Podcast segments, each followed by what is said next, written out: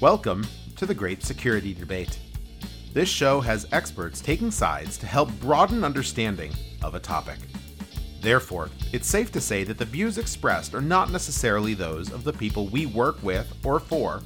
Heck, they may not even represent our own views as we take a position for the sake of the debate. Our website is greatsecuritydebate.net, and you can contact us via email at feedback at greatsecuritydebate.net or on Twitter at securitydebate. Now, let's join the debate already in progress. Yeah, it's something good to. Uh, I, I'm learning more, but I I can't speak reasonably about it other than why are they charging 18 bucks for car seat heaters? Um, same thing. Why are you charging me for this feature in your stupid product? Just make it all one. And SSO is not a enterprise feature. Um, but we, see, and we can get I, into those. the, We can get into those refrains.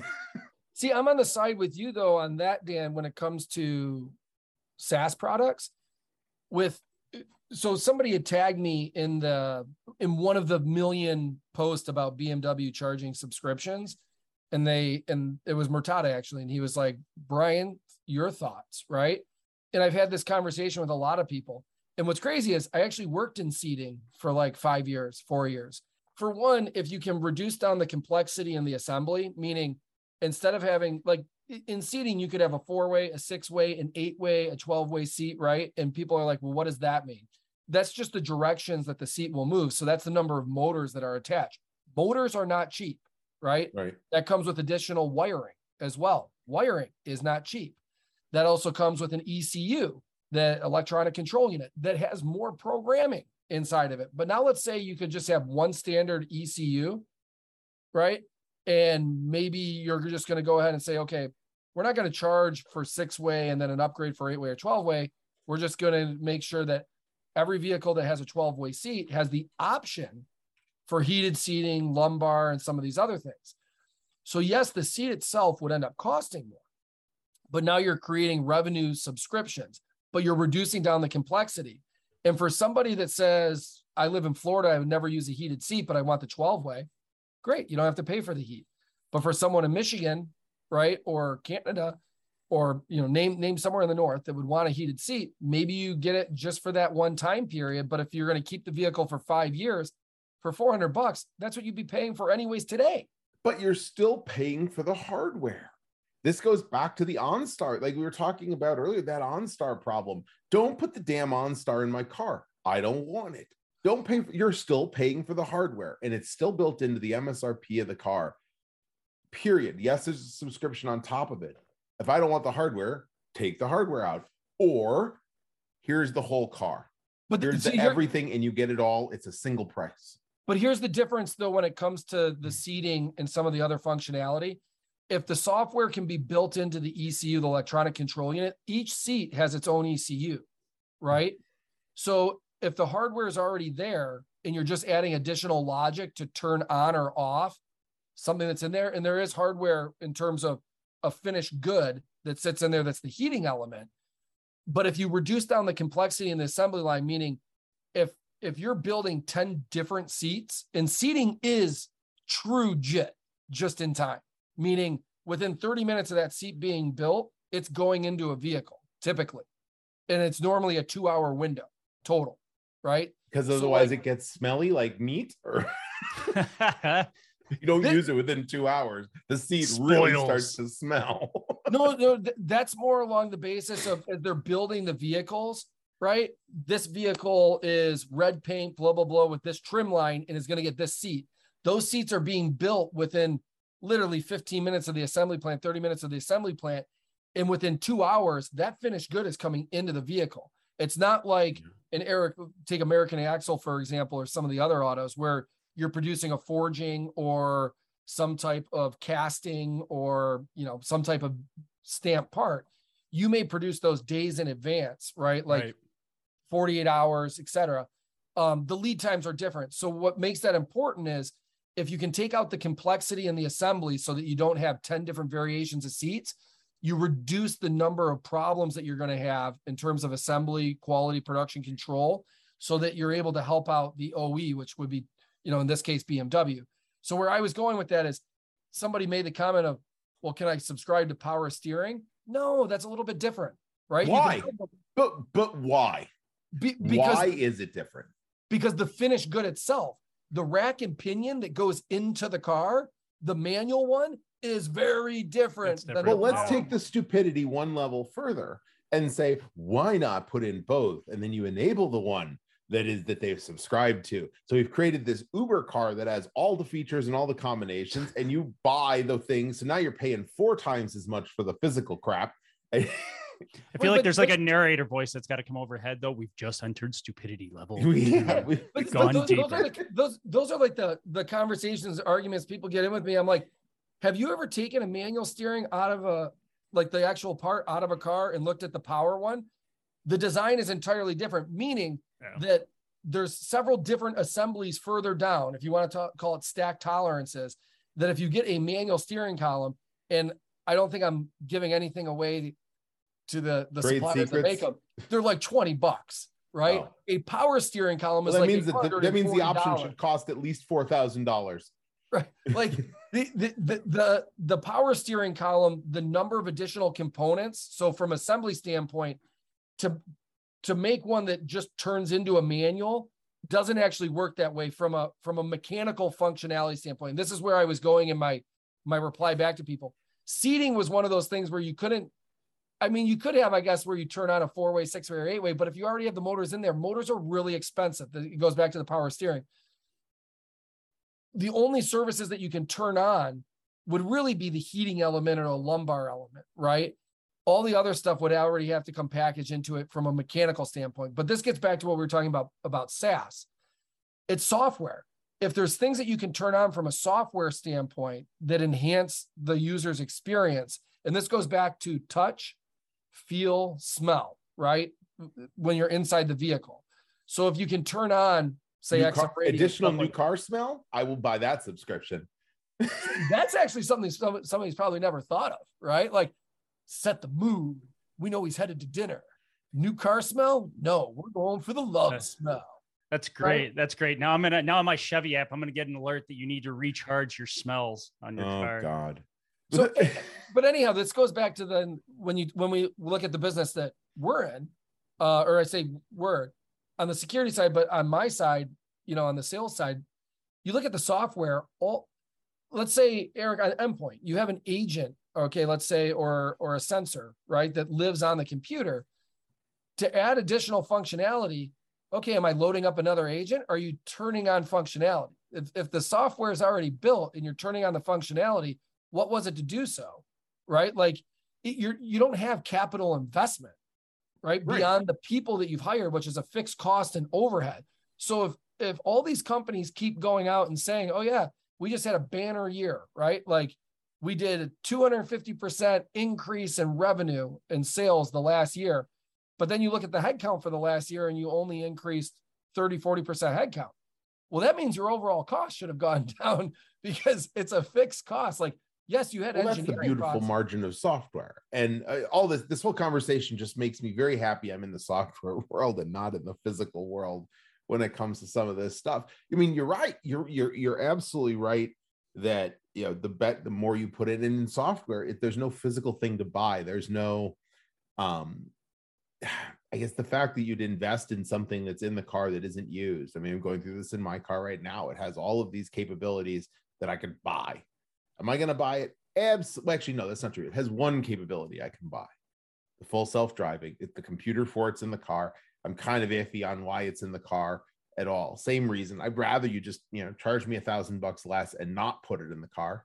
But um, but you could buy that software subscription, two hundred dollars a month, or you know, twelve thousand dollars for life.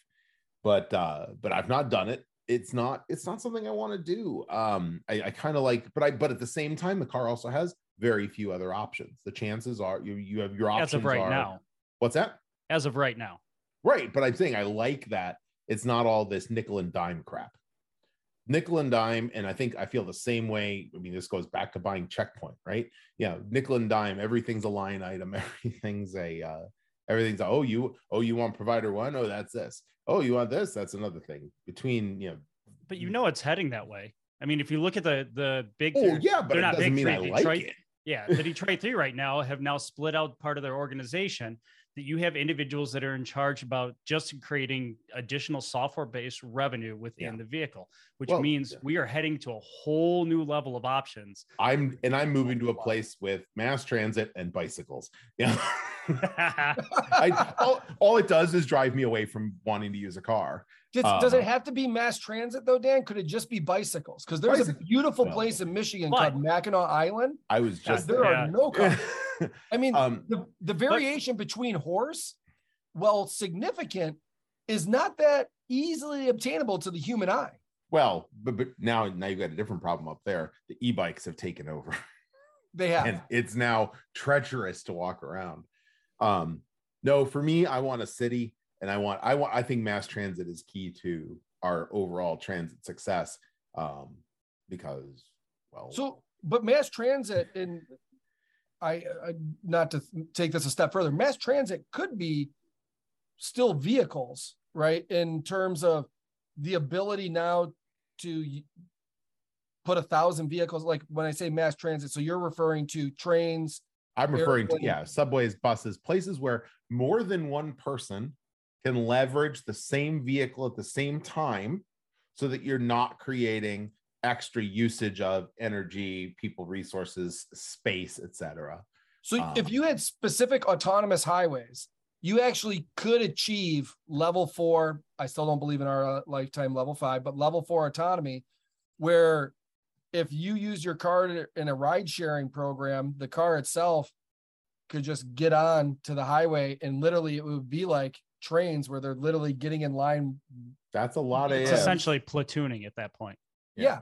And it would technically be Bates in- mass, it would it- technically be mass transit. if my bubbe had beitzim, she'd be my zayde. If my grandmother had balls, she'd be my grandfather. The good old Yiddish saying. It's a lot of ifs. um, Is that making the recording? That's Oh, yeah. are, are we actually Yeah. recording the episode now? Or are we just talking? I don't know. I'm just talking. That, that is definitely part of it. um, but So no, go, go back to the go back to the subscription side though, because so you you brought up a great point, but still one that falls into the idea that if you if you already own the hardware, all right, the hardware is in your vehicle, meaning you're always going to have ECUs, electronic control units. So it's just a matter of software updates. So I was looking at the new Hummer and not personally looking at to buy, but looking at it because a friend of mine owns one, and they just got that that height feature added. And he just went into the dealership, they plugged in, and now he's got this new feature which raises the vehicle up. Like literally, it looked like almost a foot, right? And I was pretty impressed with that, right? Because the software is just an update or just adding in more logic to an existing bit of hardware that's already Yeah. in the vehicle. Um, but I think Was he, you ju- was he juiced for 15 bucks a month for it too? I should ask him because he didn't publicly come out and say that. It was another feature that they, I think, said this is coming down the road, right? Okay. But Well, now and- going one Now, step that's further, th- different though. Additional capabilities that are part of t- the new ways to use existing hardware. Go for it. but I think but- what they're doing is it, this is my opinion. They're using this as examples to get because it's a low volume car right now. I mean, there's not many people that own that new electric Hummer, right? So as they able to offer the features and people come in and turn them on, and then they're able to get the feedback from the consumer, will allow them to decide in the future what things they actually charge a subscription. And the reason they're doing this, and this comes directly from Wall Street and has to do with at the end boards, Wall Street, what your value is. Mhm. What have, and what have you done for me this quarter? yeah, or future value, right? All these SaaS companies that keep coming up with more and more subscriptions, the street likes that because they're like, oh, look at they offer 1,000 different SKUs and they're going to have another 200 next next year or next quarter.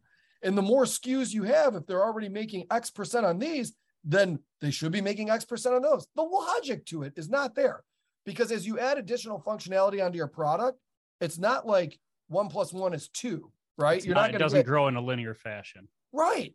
Like th- these additional functions are marginal cost increases or should be to what you originally paid for. But let's talk about what happens when let- let's take this out of the, the hardware and even the security tech software, and let's look at it where we are in the consumer world right now. There is this revolt against too many damn subscriptions. People are getting subscription fatigue between the Netflix and all the various services with pluses at the end of their name. Um, and, and, and others. There just is too much, and people are shedding those services. But on the flip side, all of these services think that creating an ad supported tier that reduces the price will increase their subscribership and increase their revenue.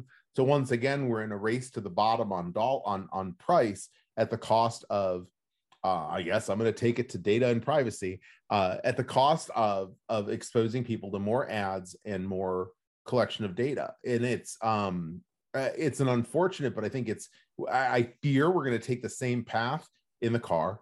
We're going to take the same path in the uh, in the security tech. And I'm not trying to give ideas to any security providers, but you know, oh well, you can't afford our software. Well, if you feed back this data into us about you know this additional telemetry, we'll reduce your costs by 20%.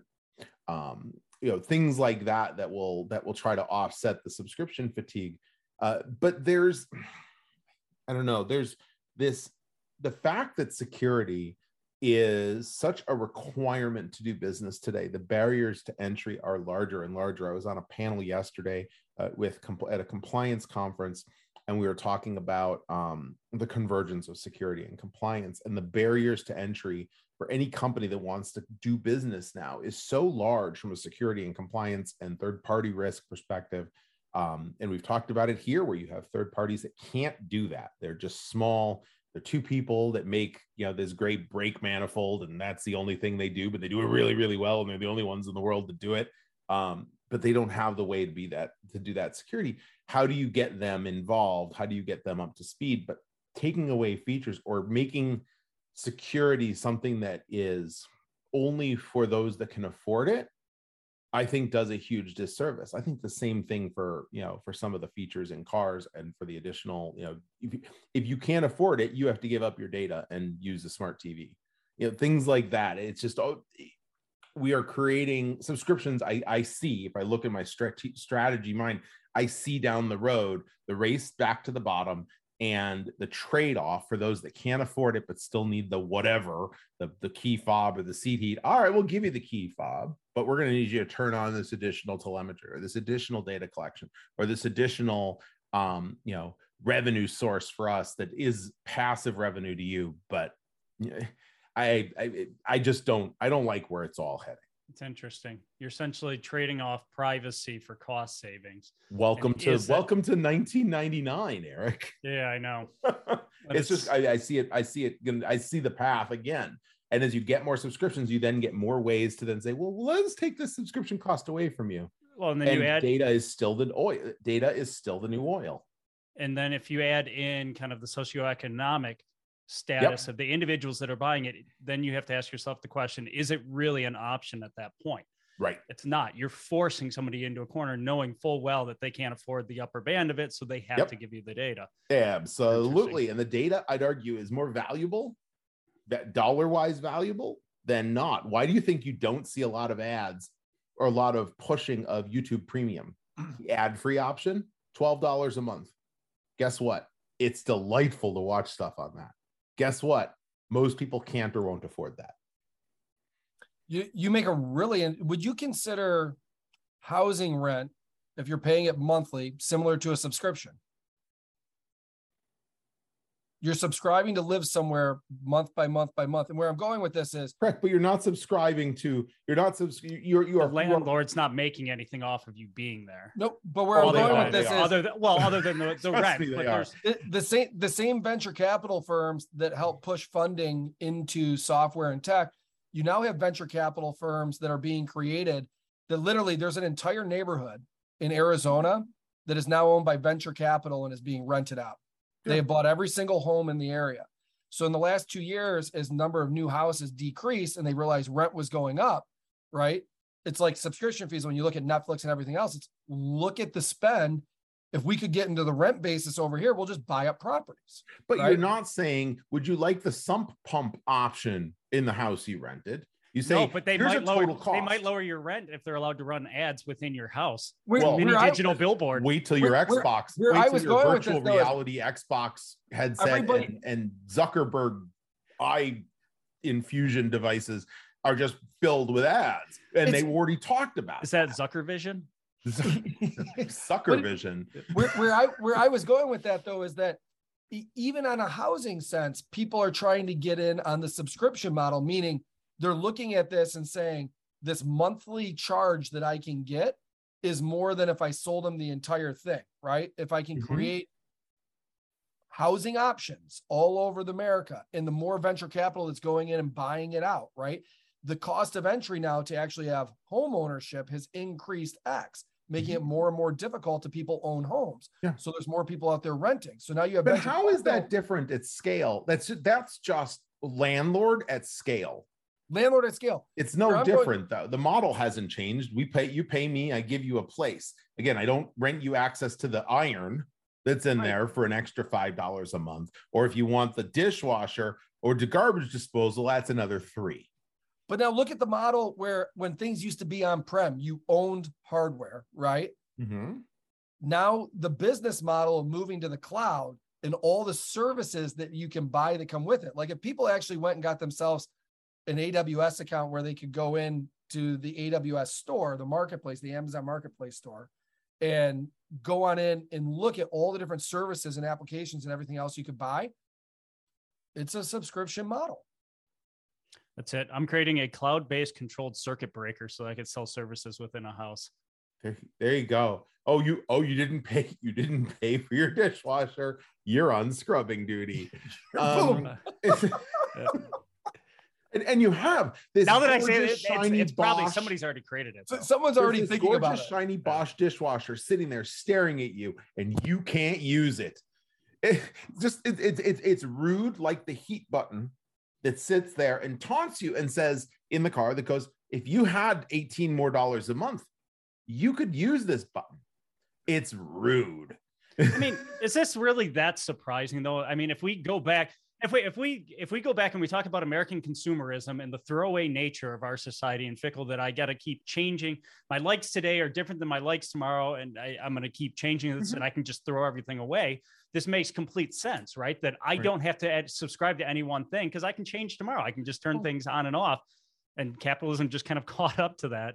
Well, admittedly. I mean, admittedly, I'm doing that. You know, we do that with our soft with, with again in software, it makes a lot more sense than in hardware because there's not a physical asset along with it. Again, it feels like it makes a lot more sense. You know, I I buy security software and I go, you know what? It's a subscription. It's one year. If at, at the end of the year this CDR sucks, I'm going to throw it away and I'm just going to swap it out because I can push out new software really easily. You know, that kind of thing is you're right in that case it also induces competition but who is competing in my bmw to make me a better heated seat at that point that that at that point it's just a money Right. printer it's not enticing competitive innovation i can't swap it out for the very good mercedes uh heat seat heater and install that feature in my bmw so at, at that point it's just a juice Now, from the from the consumer side, though, if you're going to look at vehicles, one thing that that is helpful is that it's very transparent. Then, if Ford, Mercedes, BMW, and everyone is charging subscriptions, to go out and be like, well, their seat heater is 24 bucks, theirs is 16, you know, it, for, for from a consumer standpoint. But once you buy the product, and what I mean by product, buy the vehicle, there is no more in. competition there. Like you're locked in. Well, you're not even locked in. They're free to raise you. Guess what? This seat heater you fell in love with in the first year, now it's $85 a month. There's nothing you can do about it. exactly. But you're I also think- talking about a high end of the market of people who are not price sensitive or aren't typically price sensitive. Um, And Eric, I think you brought up a good point on. SLAs too. Like Chevy. when it comes to timing of either A, turning things off, selling a vehicle, if there's an upgrade or a patch or you lose functionality, how do you get your rebates? Like there's there's a lot that goes around that, right? That is managing that service. It's not as simple as just, yeah, we clicked it on, we clicked it off. It was smooth, we we made money. Maybe it is for X amount of time until you have a problem. And then when you do, how you resolve that is really really important. Yeah, service service credits when your seat heater doesn't work. Absolutely. it's going to be interesting to see how that plays out because you think about it. I mean, we've seen it in the past. I believe, what was it years ago? I think it was windshield wiper fluid heater or something like that. There was little heaters that were in the lines that could heat it up before it oh, goes Oh, yeah. on the windshield. And I think there was a recall at one point, brought them in, and I, I can't remember which brand it was.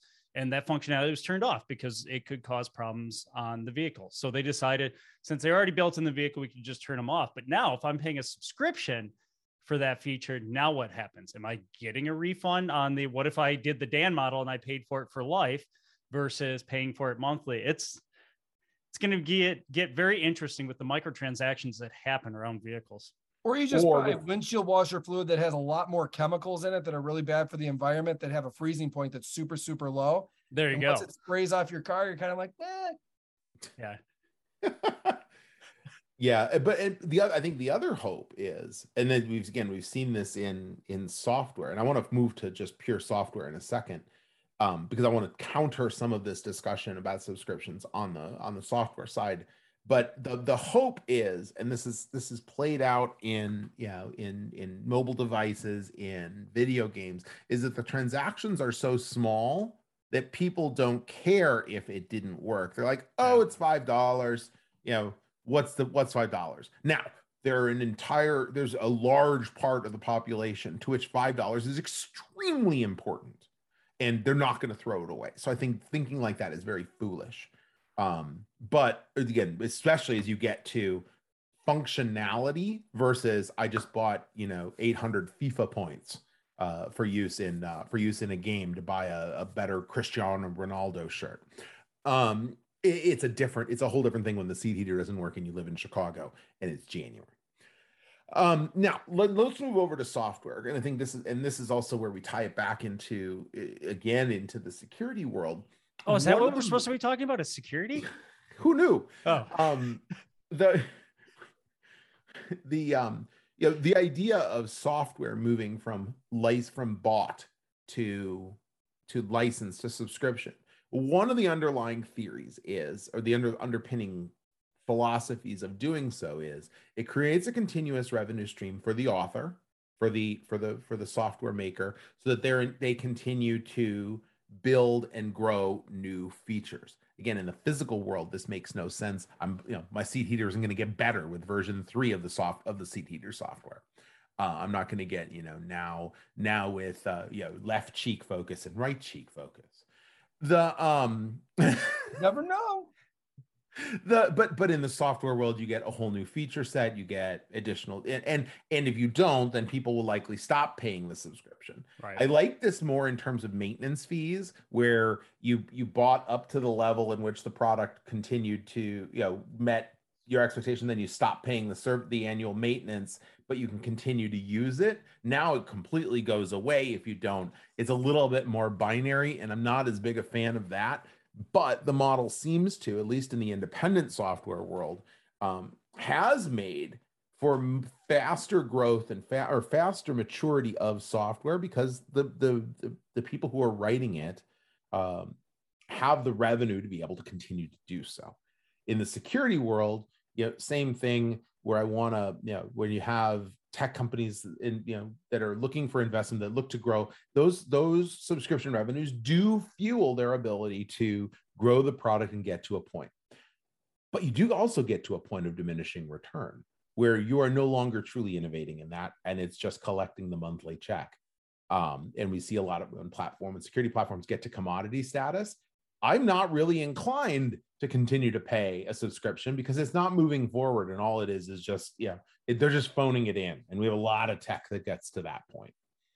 Um, so maybe a reduced a reduced you know it's a we're no longer innovating subscription versus a we're innovating subscription. I don't know.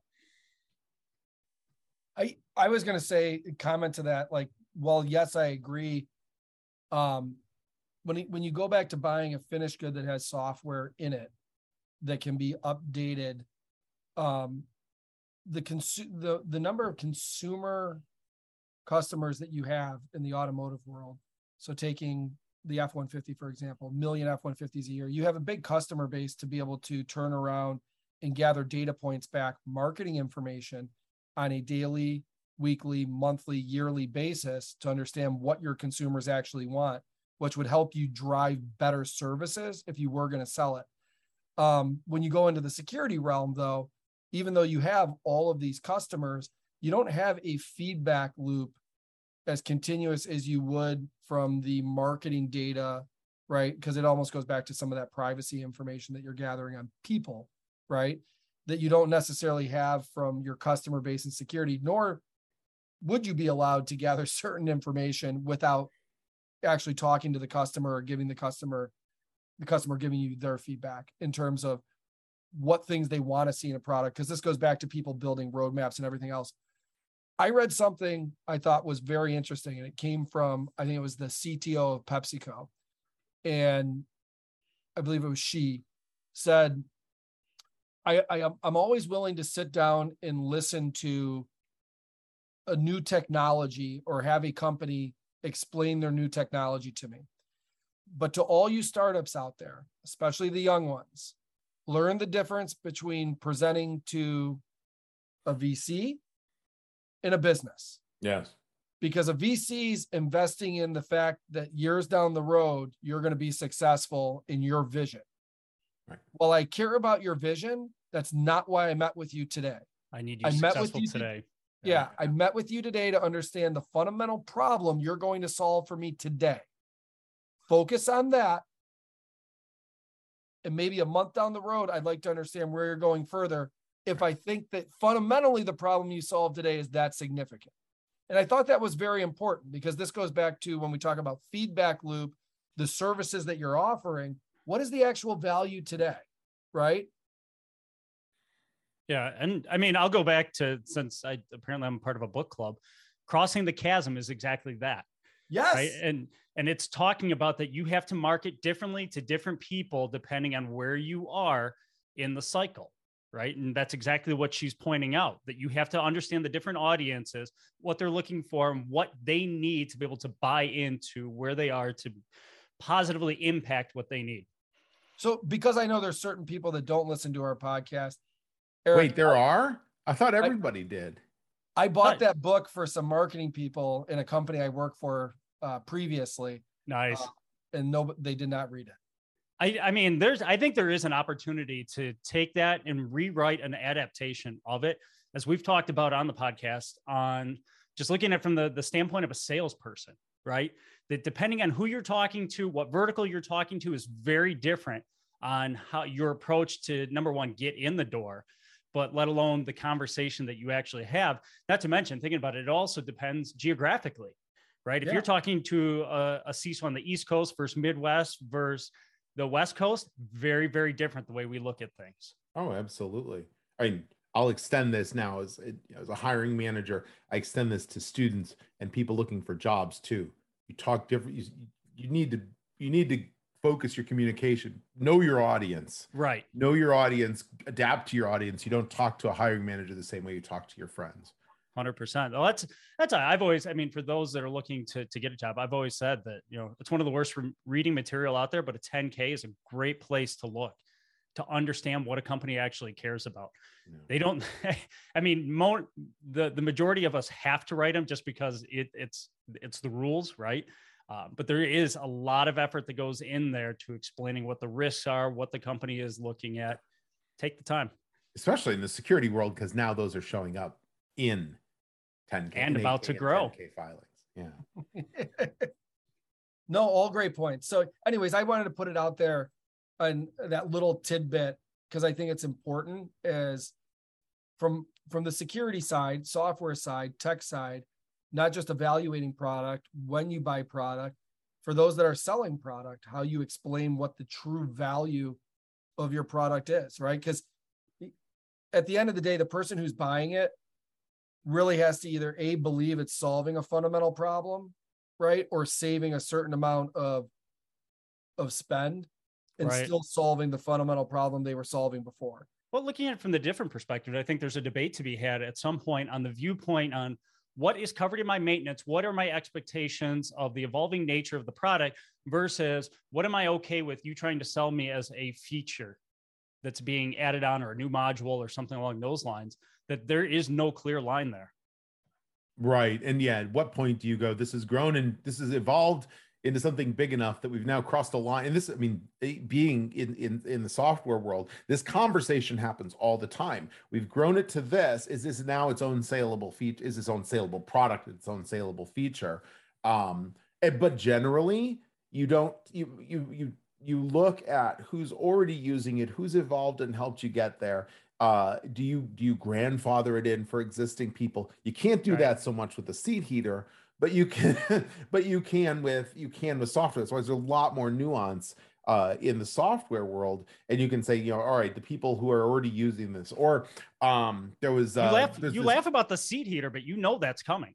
There's going to be a beta ring of individuals that are on that inside track that oh, yeah. are able to test it and see if it's any good and you're going to get grandfathered in but it's not as though but but there's it's a slightly different analogy the analogy is you bought the car before we made seat heater into a uh, into a subscription you continue to use the seat heater because you had it in the old now we think seat heater version 4.0 the software evolution since the we, we sold the car um, is is now good enough to be its own saleable subscription. So if you already had Seat Heater and you've been with us since the original, you can continue to use it. But Seat Heater 4.0, if you're subscribing, if you're buying the car now from let's say you know February onward, uh, now you have to pay the subscription and you have this dual class.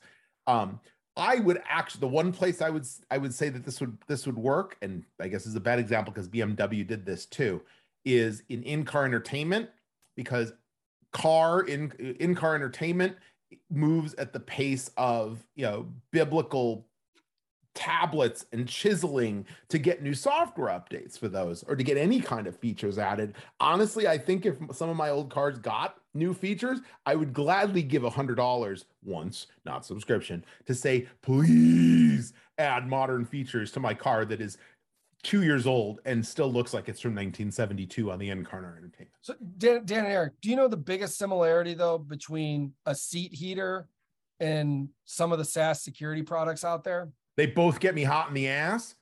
Well, I was gonna say when they when they fail, they typically burn your ass. oh yeah. uh, epic. well, but the difference being that the seat heater, though, if you only paid for a monthly subscription, you can turn it off with a SaaS product, the guy tried selling it to you for a three year subscription, and when it burnt your butt. yeah. Well, okay. So now, so now, yeah, yeah. The idea I bought. I should be careful because I'm on the vendor side and I'm really enjoying this part of the. Maybe this is an indicator. it's a canary. I don't know. I this whole model. I mean, just thinking about it as we're thinking about playing this playing out and how we've traditionally bought software and seen features rolled out in the enterprise space, though I, I just see so many problems ahead right? That as we look at this on a per feature basis, you're like, okay, but now as we start looking about the interoperability of different features that start to introduce bugs, and we are talking about a lot of code running on these cars. I took a class in college, one of my favorite math and comp sci classes of combinatorics, the combinations, the the, the the the the different permutations of things. Oh my god! And every one of those introduces the the chance for for you know i switch this one off and this one on look at operating systems operating systems modern operating systems are filled with these kinds of issues right because and this is before you put on any functionality because you have all of these switches and options that go on um I mean, no i think you're absolutely right i i also thought an interesting read was that companies that allow and i i also should be careful saying this too but companies that allow but I won't. companies that allow vendors, right, like to say that they're customers, right? And it's important for us as vendors to be able to say, like, well, this person's a customer and they're happy, right? But now imagine and just pick a company, right? A company ABC. Actually, there is a company called ABC Corp. So XYZ company, right? Bought five products where they told every one of the companies just to get a better deal that yeah feel free to put us on your website and we'll we'll be willing to yeah the marketing discount amount. now imagine though just because for those of you that and dan great recommendation have read uh, this is how they tell me the world ends yeah that in the zero day market and you're selling zero days, if one of the researchers said, you know what would be a really good combination? I'm going to go out and figure out a bug zero day for a combination of these three products, these two security products in this operating system, right? Because it's my point of entry, right? My my initial point of entry. If I can get by this, then can I sit there long enough? And this operating system seems to be plentiful. If you could develop that, and although it sounds like, well, Brian, you're talking about two to three zero days, and that's you know a, a mammoth undertaking. A team of five, six people working together for a year, that would be worth a good hunk of change when you consider that certain zero days were going for a hundred, two hundred thousand dollars or even more, right? So what you were just saying about when you combine this on top of this on top of this, this software, this software, this software, right? And the dependencies, it becomes the chess game. After X number of moves, it almost becomes exponential. Absolutely. And um, now layer on, there's also the opportunity for, eh, I won't use the word malfeasance, but I think for opportunistic guiding of people to buy certain things in certain combinations because the complexity of your of your your your your subscription capability is so high. Um, there are companies and i think we can all picture one in in particular who like to sell licenses with numbers at the end and you get the one or the three or the five or the this or the a or the plus 75 and With an names that are E or 93 words long. Or and yeah. you get to this you hit this point and you don't own this piece of the subscription oh and by the way it, you buy these nine others with it and it, it, it, it i think it's just it it has turned into in not individual so now we move beyond the seat heater but now it's the package. When you, if you want to buy the seat heater subscription you also have to buy the sunroof subscription which by the way has been installed but you can't open it unless you pay $19 a month. Um, and the the the modern 1985 era in car entertainment. Those are the package, and you if you want the seat heater, you got to buy all three. This is happening already in security. You know, you want this package with the one or the three or the five, and you got to add this on. But if you add this on, you also have to add these Well- four things on because they're incompatible. And this is also a factor of the complexity of these kind of combinations combined with artificial subscription. In all fairness, so that's already happening in the automotive market today. I mean, Oh. so look at different packages. That if I add this package, therefore it's got to add this option because the the cascading effect. Aside from the not seat heater, those three choices weren't random, Eric. Yeah. No, no, I get it. What it, so what what I love about this whole thing is there's going to be a whole new car market that's about to pop up after this. It's going to be the jailbroken car. Oh yeah.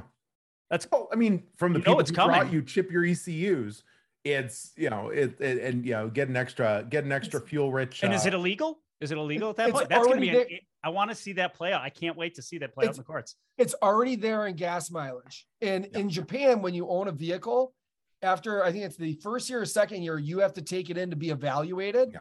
And if it doesn't meet certain evaluations, like spec wise in terms of um, pollutants, et cetera, you get fined and you have to fix. Now in North America, you don't have that. I, I, think in certain states, I think certain states still have those. It's usually when you those sell or it's emissions. It's not based Yeah. on config. Um, But, but yeah, but they but they're not going in and testing it like in the state of Michigan. They don't go in and test what your emissions are every year to two years, right? Like I own a car for five years, then sold it to somebody else. We just simply sold it. Now I have a very close friend that literally just bought a big diesel truck and took it to somebody to reprogram the computer to get an extra 10 miles per gallon. He goes, Hmm. but I know that thing's spewing out twice as much as it was before. Right. Yeah, and in states like Illinois, you know, we had air team and you'd go and get um you'd have to go get checked at year 3 and then year 5 and you know, something like that. So um but you know, yeah, I was, que- I was just searching around- on that. So Michigan got rid of it around 1995. Yeah, Why I would they do- expected it. Why would they do that, Eric? I don't want to explore that one publicly. this is going to be out of the air. the um yeah Lead the fifth. Uh, I guess the fifth wouldn't be appropriate there, but yeah. And we'll leave that one open to thought.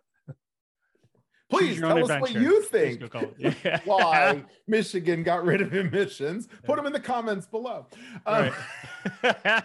No, but Eric, keep going on Like the, the, the subscribe. combinations Oh. because you said like that's already been there.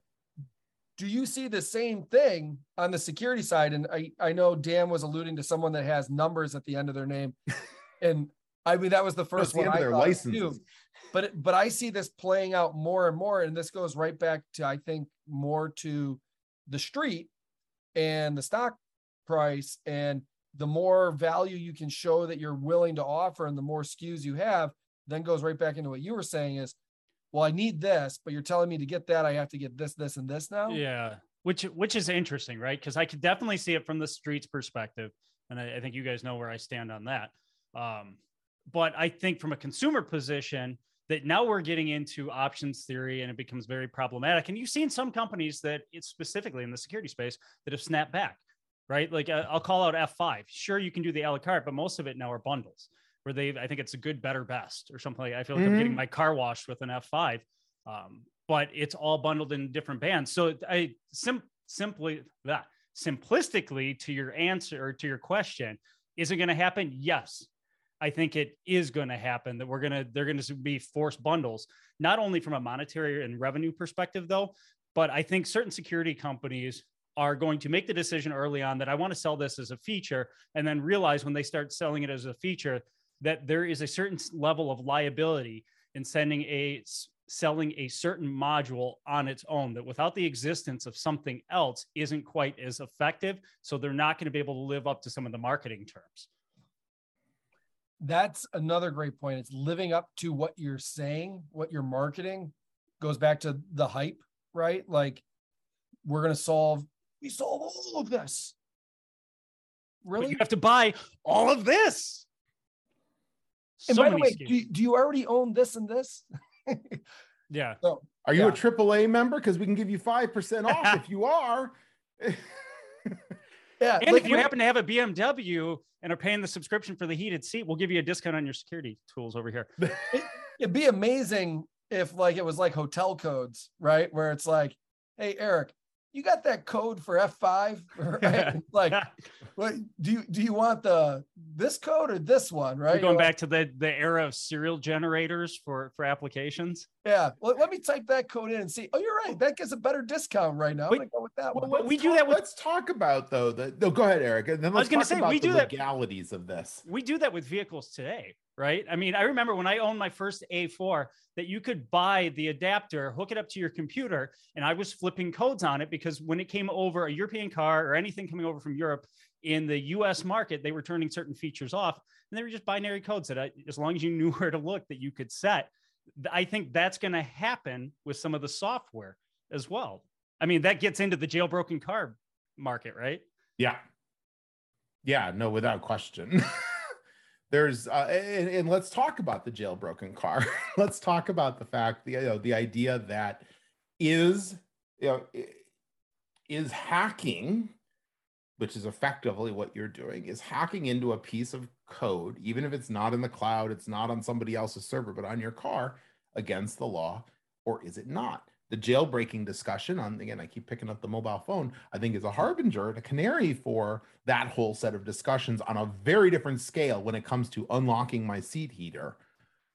Eric, if, So- if if you were hacking though, hacking you essentially be writing additional code. There's breaking into and then there's hacking into. If you're writing additional code, couldn't you say that you're offering more value? Right? I'm I am writing additional code. I am offering more value than I bought. sure Now breaking Well, into it, what's the line of breaking into versus I'm writing additional code to make it better? Yeah, so that this this becomes interesting because I think if we look at it in terms, so without me taking a stance yet on this, that if we look at vehicles as they are today and looking back, breaking into a car, changing codes, the worst that could happen, right? So you know, I had an Audi that you could flash the ECU. What did it do? It voided warranty. Fine. The OEM took the stance that said, "Hey, this is the code that we're going to support. That if you want to have our warranty, our backing to support the parts, you have to run this. If you change it, that's on you so be it. But now we're entering this whole era of delineated ownership of the vehicle. That I, I almost feel like we're coming into to lines of demarcation here. And well, you, the consumer, yes, you did buy this car, but really, we're going to ring fence this. You own these parts of the car, But when it comes to any feature that we want to sell you because we, we want your revenue stream, now that we're going to retain ownership of that. And if you start to hack into that, well, now you're hacking our company. You, that's our product. Well, This is going to get real step- interesting. Take it one step further and say you don't own the car. You are licensed to use the car. The whole like car is a a movie. subscription model. Well, yeah, but, but you buy it. Well, no, no, no. Take the take the iTunes movie model. I'm not subscribing to my 24.99 copy of of it's a great time to die or no what's the the, the Bond movie. um uh, or or you know Spider-Man no way back to earth. And and, and, and, and but I bought it, bought it, but at the end of the day I don't own it. I bought but- an unlimited license to use it. The difference here, though. Wow, this is this is interesting, wait, right? is it hardware or is software? it the fact Yeah. that it's a tangible asset? I don't think it is. I mean, I think what- I think it falls. I think I can see us heading in that same direction. Here, here's the difference that I would say though, because if I look at iTunes, I buy a video, it's portable, right? No matter where I go with iTunes and I log in, I now own that video. Fine. Now we're talking about a iTunes vehicle. ceases to exist, and then you rebuy have to rebuy it. Sure, sure. But I, in this case, I have now bought a physical asset that you're licensing me a feature. That feature is not portable. It doesn't go with me. That feature is only good for this vehicle that happens to have this module that is remotely controllable. Yeah, I think that's I think that's a bit different. It's not fully apples to apples. And I, I think for the OEMs to make the claim that they own the digital right to something I physically hold and I, I'm paying for, I, I think it's going to be tough. Let's Well, go. Can I go one step further with you? Um, so let's say you have, you know, level three autonomous vehicle, maybe level four in the coming years, but level three autonomous vehicle, there's certain functions of the autonomous part of the vehicle that have not ownership, but ownership from a failure standpoint by the Liability. right? So there's liability there. If you go into the vehicle and try to change some software and by accident or for some reason affect that autonomous portion, and now let's go to you're in the car, you're driving. Oh, that's funny because Kelly's sneaking downstairs there in the back. Um, if you're driving and for some reason that autonomous feature doesn't work, right? and you end up in an accident and they go back in and say, Hey, Who's at fault? who's at fault now? It's not us. Like, yeah, we're responsible for at this level three for these actions, but you played with it. You're liable now, not us. That's a big one because that's where lives are at stake. It's not just about, oh, you got a, a free movie service or, oh, you got free heated seats, right? And right. Well, and I mean, you think about your equations to do recalls or a software update now are going to completely change, right? Because you go back to the SLAs that it's now, well, it could cause a problem in these vehicles, but if we do push this change, we're going to lose this subscription service. I, it's, I don't know. But This but is- now let's compare that to security, which at the end of the day, they could come in on the automotive side and say, yeah, you changed this. Or at the end of the day, you're level three. Let's say you didn't change anything and the level three function didn't work and somebody died, right? They're liable.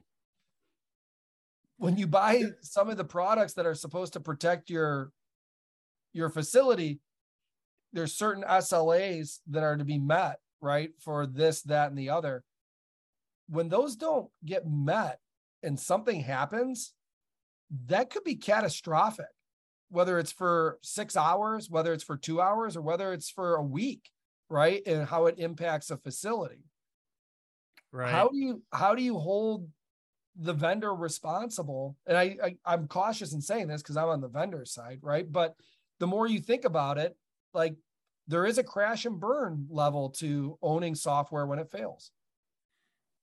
This is an interesting one to debate on the fly, right it- this one It's almost it, its own. it gets yeah. it, go, it gets so deep, right? As you know, as I look at vehicle from a vehicle perspective, liability comes back to known knowns, right? We know, you know, if you go to, I mean, we're almost getting to the PFMEA, right? That we could go through and figure out all of the different ways the vehicle could fail, right? It's easy. But I feel like as we're talking about security, there's so much variability into it. There's a lot of unknown unknowns, and it's hard to push liability on unknown unknowns outside of the realm of proving gross negligence. Say in the in the case of Uber, right? But that isn't coming back to product. I mean, the the fact that they're singling out an individual within a company to hold certain levels of liability and again that goes to a whole nother level of conversation but yeah. And some of this i mean some of this is going to come back to the reasonable expectations on what you as an oem have marketed to the consumer on what the reasonable expectation is on the service that you're delivering and if it delivered that service or if it protected i mean if we get about get through autonomous somebody's going to have to answer the question isn't it reasonable to expect that it operated within these conditions right? And then we're getting into is it a known known or are we going to say that this is an outlier that there's no way that anybody could have reasonably foreseen this type of condition that rendered the vehicle inoperable at this moment? It's going to be very interesting. That these are the tough parts that to go back and investigate. It's that imagine when there's a crash, right, at a stoplight they normally have that area shut down for an hour, maybe two hours, a little longer if somebody lost their life. But it's get in there. We got pictures. We're gonna pull, clean it up, get traffic moving again, right? Essentially, that's very similar to what happens in your environment, right? You when something goes down, it's clean it up, get operations back running again, and then go in and figure out what happened. The difficulty there is sometimes, like you said, that could take weeks, months, depending on the level of the the attack. And th- this is more sophisticated, getting into like the Stuxnet style, where it's years right before figuring it out. I mean, by that time, liability and everything else. I go back to even in the book, the gentleman from I think it was a Swiss-based company that was arrested in Iran and told that he was a spy, and he was like, "I'm not a spy. I, I, I work for a blah blah blah company. And he was held and questioned and and so forth and finally released. But a year later he finds out that his company was complicit with the US government and allowing backdoors right? Like but it took that amount of time of investigation. So and where i'm going with this is when you look at software and when something happens or something bad happens sometimes the the ability to go back investigate it takes much longer. Than... Oh, it's going to be extremely tough. It's it's so nuanced. But I I think some of it. I mean, as as we look at the comparative between the two examples, right? Take the the stop sign. There is where's the onus placed, right? From an OEM perspective, I sold you a car. The expectation is your car is in operable conditions, right? So outside of your brakes going out because they didn't have the lifespan, something went wrong with them. The onus is now on you to operate that vehicle within the confines of the rules of the road wherever you are. So, in the case that you hit somebody sitting at a stop sign, you violated those rules. You weren't paying attention. You're at fault. But I think as we swing this over to security, that the majority, the majority, not all, of software providers in the security space are not telling you that they are 100% going to stop everything that's coming through right now no. i have seen those claims so I feel like the onus there is on me to have, and this is where we're getting into mitigating controls. And in the absence of mitigating controls, therefore, I am negligent for not going through the process of under, and, you know, again, this is getting into it's, it's almost PFMEA that I have to look at the operating conditions where this technology fails, and I have to have other on underlying technologies, controls, processes that can pick up for those failures. You have to expect failure yeah, people in the software world would be blown away to know that the customers in automotive, because there's only 20, 30 OEs globally that you work with, right? And then you're a supplier. When you're shipping parts to them, and like you were going into PFMEA, right? And before that, then the DFMEA when you're designing, if you're being held to a quality level that you're, if you want to call it an SLA, is going to be less than 1% quality problem comes down to like sometimes they want like 0.05, right? And you're like, out of X number, that's only like I can only have one bad part a week, you know, like well, we want you to have zero. Your ppm should be zero. We'll allow five ppm, right? And you're like, and some people are like that's impossible but you because it's your customer you work to that level to get to that right which means the customer only wants to see 5 ppm on your line you may be pulling off and having 5 to 10% fall off right just because you're trying to adhere to your customer and that's right. putting customer first and i saw and we talked about the toyota way and so forth but when you have customer first then Kaizen, and go down there. Genchi Genbutsu is number four, and keep going down the list. If software applied the same principles, right, of we're really going to try to target eh, whether you call it a PPM, um, and this goes back to vulnerabilities as well when you're designing software, honing that in, making it tighter, and I don't know the best way to do that because subscriptions need to come out faster and faster. You need to build revenue faster and faster. The street wants you to do it. So you're doing things fast. Right. But uh, all right. So soapbox moment, right? Delineating between a manufacturing a line and producing a product and security process. I think there is a big difference, right? Because as we're talking about manufacturing a process, that as we talk about PPM, that it's all about controlling different variables on the line. This is why the level introduction of, risk. Of, it's, it's yeah, but it, and this is why Six Sigma is so great in a linear process. You're doing the same thing every single time. So you can start taking out the variability. Therefore, you can cut down your PPM to whatever percentage that you're you're looking for. On the security side, could you imagine if I went to an email provider and said, I'm going to hold you to you know half a percent of bad email. All right, define for me what is, what is a bad email? Is that spam did you have to go to, through? Eric, that, did you have to go to email? Right? Did you have to? I actually I think because I actually, so sorry, I think I think email providers have it one of the hardest jobs in the security space because it's changed. It is so hard now. They've gotten tremendously better over time to define what is a good email versus a bad email. Any in spe- particular? specifically, the company you work for, I think, is actually one of the best poised for this.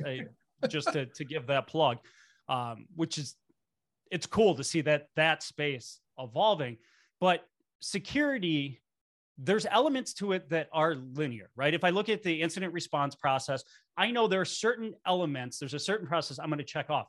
But as we get into the sub elements of how I'm figuring out how this attack actually played out, what they're after, the different techniques they're using, it becomes exponential on the different types of techniques that could be used. So, with that many variables that I can no longer control, there's no way that I can upstream hold a vendor to that same level of expectation of a ppm for a linear process I, and i a hundred percent i do agree with that but if we looked at though the process of designing the software itself and from a vulnerability standpoint yes that i agree with.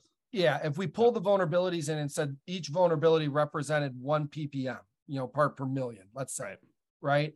and then how are we doing? Let's judge ourselves on that. But the toughest part about that is and this goes right back though to manufacturing you really don't know what your ppm is unless the parts actually found right parts bad parts get through right? They might not even get picked up by the customer so it's not considered a bad quality part. The so same if a tree falls with, in the woods and nobody hears it did it really fall? Exactly. But the same there ppm and vulnerabilities you don't know you have a vulnerability until it's found but in those times where they're being found because we would say the same thing about you know pick a customer nissan toyota like anytime there was like a JD Powers going on, all of a sudden our quality issues spiked. Why? Because they had 30 more people on the line looking for more problems so that they could show they were making better vehicles, right? And it's like all of a sudden our PPM went shooting up, and it's like, what happened? It's like, oh, that plant's going through J- uh, a JD Powers, right? It's like, okay, so we, do we really have bad quality, or we just? But, but anyways, that's besides the point. But the same thing happens though, I think, in the software space is there's certain times where when new products launched, vulnerability researchers come out of the woodwork to investigate the heck out of it. And you see this spike That's of true. vulnerabilities, right? It's very similar in that, right? In the essence that you're not going to find all of them. But when you see those spikes in PPM, you need to take that back to the dev team, right? This isn't so much you as the customer, but going back to the dev team and saying, hey, here's the number of vulnerabilities we have seen, right? We're seeing an uptick we really need to go back. And actually, Microsoft, I thought, did a good job of this when they did. I think it was their Microsoft or Google. They did. They were doing pre-release where they had created a network of vulnerability researchers that they brought in as a team where they were going to get paid, and beta put it out there. and they were able to reduce down the number of vulnerabilities massively, right? But you don't have those teams of people for everything you're doing. And with the number of software companies, not everybody's Microsoft. And back to Dan's point, you start layering on all the different software you're buying, but only one or two of the companies have such programs to find vulnerabilities. Really, are all these other companies just got the best developers in the world and never have a vulnerability? That's the scary part. But if I'm paying subscription services, I expect that they should all have that level of scrutiny because I'm paying for continuous high level of not just innovation but support. And unfortunately, we have come unfortunately to the end of another episode of Brian and Eric's ISO 9001 Quality Fun Hour.